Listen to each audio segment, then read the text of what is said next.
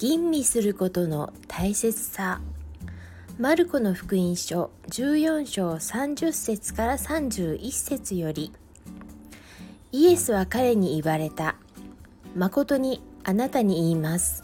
まさに今夜鶏が2度鳴く前にあなたは3度私を知らないと言います。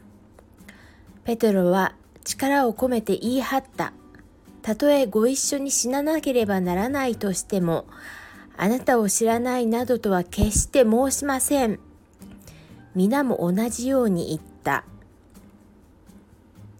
ペテロや弟子たちがどんなに力を込めて言い張ったものであっても、イエスが言われた通りに彼らは主イエスを裏切ってしまいました。